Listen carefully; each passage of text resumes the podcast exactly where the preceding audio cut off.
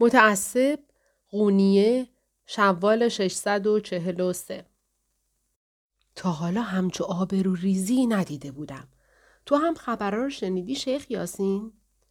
کسی که با هیجان این را پرسید عبدالله سبت فروش پدر یکی از طلبه هایم بود. بعد اضافه کرد مولوی رو دیروز تو محله یهودیا توی یه می‌خونه دیدن. گفتم معلوم است که شنیدم. مگه میشه که نشینده باشم؟ اما به اندازه شما تعجب نکردم از این خبر. چه انتظاری دارید؟ از مردی که زنش قبلا مسیحی بوده و نزدیکترین دوستش از زندیق هاست. مگه میشه طور دیگه ای بشه؟ عبدالله سرش را تکان داد و گفت حق داری آقا از ازل معلوم بوده که اینطور میشه.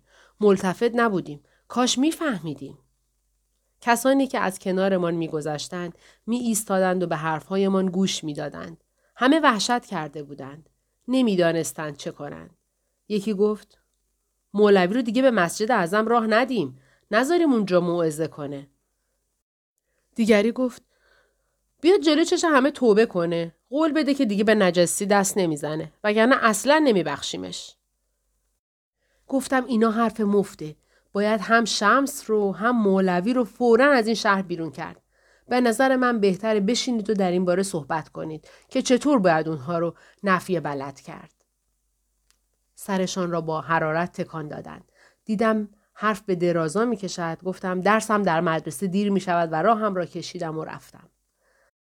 از قبل حدس می زدم که مولوی جنبه غیرقابل اعتماد دارد. منتظر بودم. می دانستم که روزی پتهش روی آب می افتد. اما راستش من هم فکر نمی کردم تا این حد پیش برود. شراب گرفتنش از میخانه ها مرا هم به حیرت انداخت. ای ایاش! می‌گویند شمس است که باعث شده مولوی به این حال و روز بیفتد.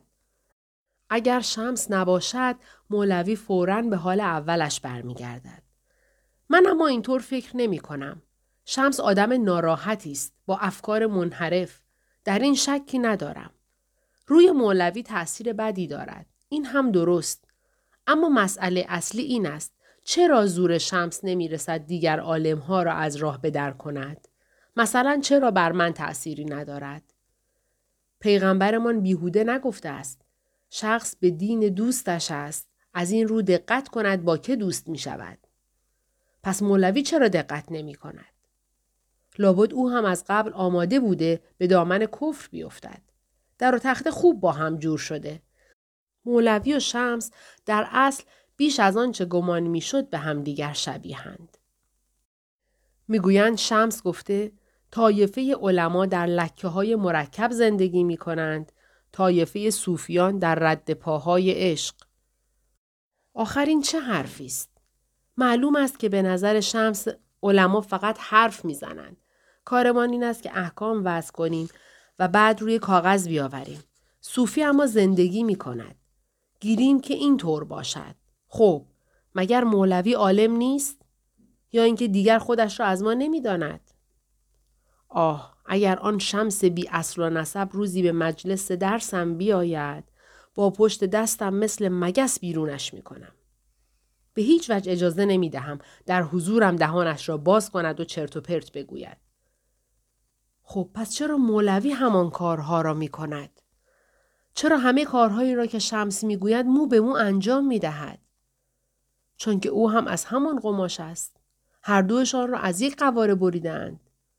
عیان و آشکار است زنش که مسیحی است می‌گویند بعدا مسلمان شده به من چه مسیحیت توی خونش است به خون بچهش هم منتقل می شود متاسفانه اهالی شهر خطر مسیحیت را آنقدر که لازم است جدی نمی‌گیرند می‌گویند با هم داریم زندگی می کنیم خب چه عیبی داره من هم هر دفعه که به آدمهای اینقدر صاف و ساده برمیخورم می‌گویم مگه آب و روغن زیتون مخلوط میشه؟ تا حالا دیدی که یه قطر آب با یه قطر روغن قاطی بشه؟ وضعیت مسلمان ها و مسیحیام همینطوره. ممکنه کنار هم زندگی کنن. اما غیر ممکنه با هم یکی بشن. مولوی از همان اول با غیر مسلمان ها نرم رفتار می کرد. کسی نیست که نداند مرتب به صومعه خاریتون قدیس می رود و دعا می خاند. آدم مسلمان آنجا چه کار دارد؟ با راهب بزرگ صومعه رفیق گرمابه و گلستان است. یعنی اینکه یا با کافرها رفاقت می کند یا با درویش هایی که در مسلمانیشان شک است. همینها کافی بود تا مولوی در نظر من آدمی غیرقابل اعتماد باشد. اما این شمس تبریزی را هم که معلوم نیست تخم و ترکه اش مال کجاست به خانه اش که راه داد دیگر پای از راه حق منحرف شد. هر روز به طلبه هایم گوش زد می کنم. بچه ها در مقابل شیطون هوشیار باشین. ابلیس هر لحظه ممکنه گولتون بزنه و از راه ثواب خارجتون کنه. شمس خود شیطان شامی است. مطمئنا کار خودش بوده که مولوی را به میخانه فرستاده. خدا می‌داند آن مرد بیچاره را چطور به این کار راضی کرده. اما مگر هنر اصلی شیطان این نیست که آدمهای با شرف را از راه به در کند و به طرف گناه سوق بدهد؟ از همان اول فهمیده بودم شمس چه جانور بینمازی است. چه گستاخی ای می خواهد که حضرت پیغمبر را با آن بستامی صوفی یک لاغبا مقایسه کنی. مگر بستامی نبود که می گفت ستایش از آن من نیست شعن من چه والاست بعد هم بدون آنکه خجالت بکشد مگر نگفته بود آهنگری که نفسش را میکوبد منم مردک کار را به جایی رسانده که گفته به تواف کعبه رفتم دیدم کعبه مرا تواف می کند. این چه مزخرفاتی است؟ این چه جسارتی است؟ اینها اگر کفر نیست پس چیست؟ کسی که شمس تبریزی با چنین احترامی از او یاد می کند مردی است تا این حد فرومایه. هرچه باشد خودش هم مثل بستامی از آن منافقهای نابکار است. چه خوب که اهالی شهر سرانجام متوجه حقیقت شده اند. روز به روز تعداد کسانی که درباره گمراهی شمس حرف می‌زنند بیشتر می شود. بعد چه چیزها که نمی‌گویند دربارهاش. حتی خود من هم بعضی وقتها از چیزهایی که میشنوم به وحشت میافتم. آدمها توی حمام، توی میدان، توی مزرعه، توی باغ و بستان هرچه به دهنشان برسد درباره شمس می‌گویند. راه می‌رفتم و به این چیزها فکر می کردم. برای همین دیرتر از همیشه به مدرسه رسیدم. فوری وارد اتاق درس شدم. اما هنوز یک قدم بر نداشته بودم که حس کردم اوضاع با همیشه فرق دارد. طلبه هایم دستمال هایشان را روی زمین پهن کرده بودند و صف به صف چهارزانو روی زمین نشسته بودند. هیچ یک رنگ به رخ نداشت. مثل بلبل توت خورده ساکت بودند. یک دفعه متوجه ماجرا شدم. یکی پای پنجره باز پشتش را به دیوار تکیه داده و نشسته بود. مرد بیمو و بیریش و بیسیبیلی که با تبسمی گستاخانه بر لب روبرویم نشسته بود کسی نبود جز شمس تبریزی. از آن طرف اتاق صدایش را بلند کرد و گفت سلام علیکم شیخ یاسین. منتظرت بودیم. دیر کردی؟ لحظه ای تردید کردم. سلام بدهم یا ندهم؟